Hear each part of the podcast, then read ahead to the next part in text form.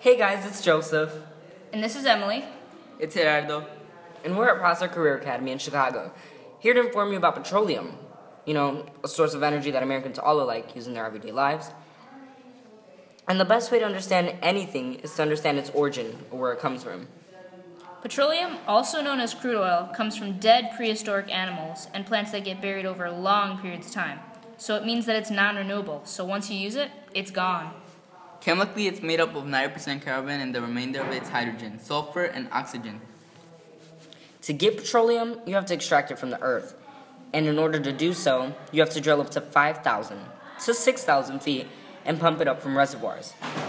We began doing this during the 19th century when we used oil lamps but died down with the invention of the light bulb. But when Ford came out with his invention of the first car, the demand for oil rose once again. Today, we mostly get petroleum from Saudi Arabia and Russia, who produce almost 26% of the world's petroleum together, whereas the US only produces 9%. I didn't know that. To make one barrel of oil, it costs roughly $104. And with supply and demand and cost, that price is on the rise.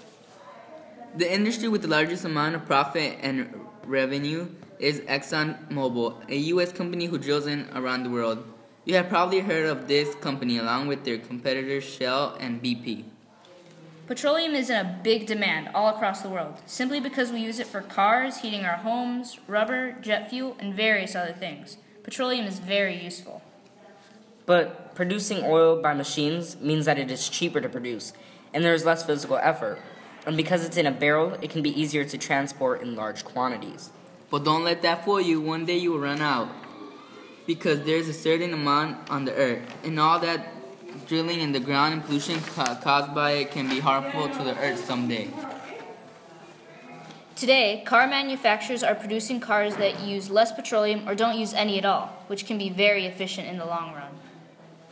We're still using petroleum for everyday life, and no changes have partaken here. But along with cars, heating system, technology, and everyday things, we cut down in the use of petroleum.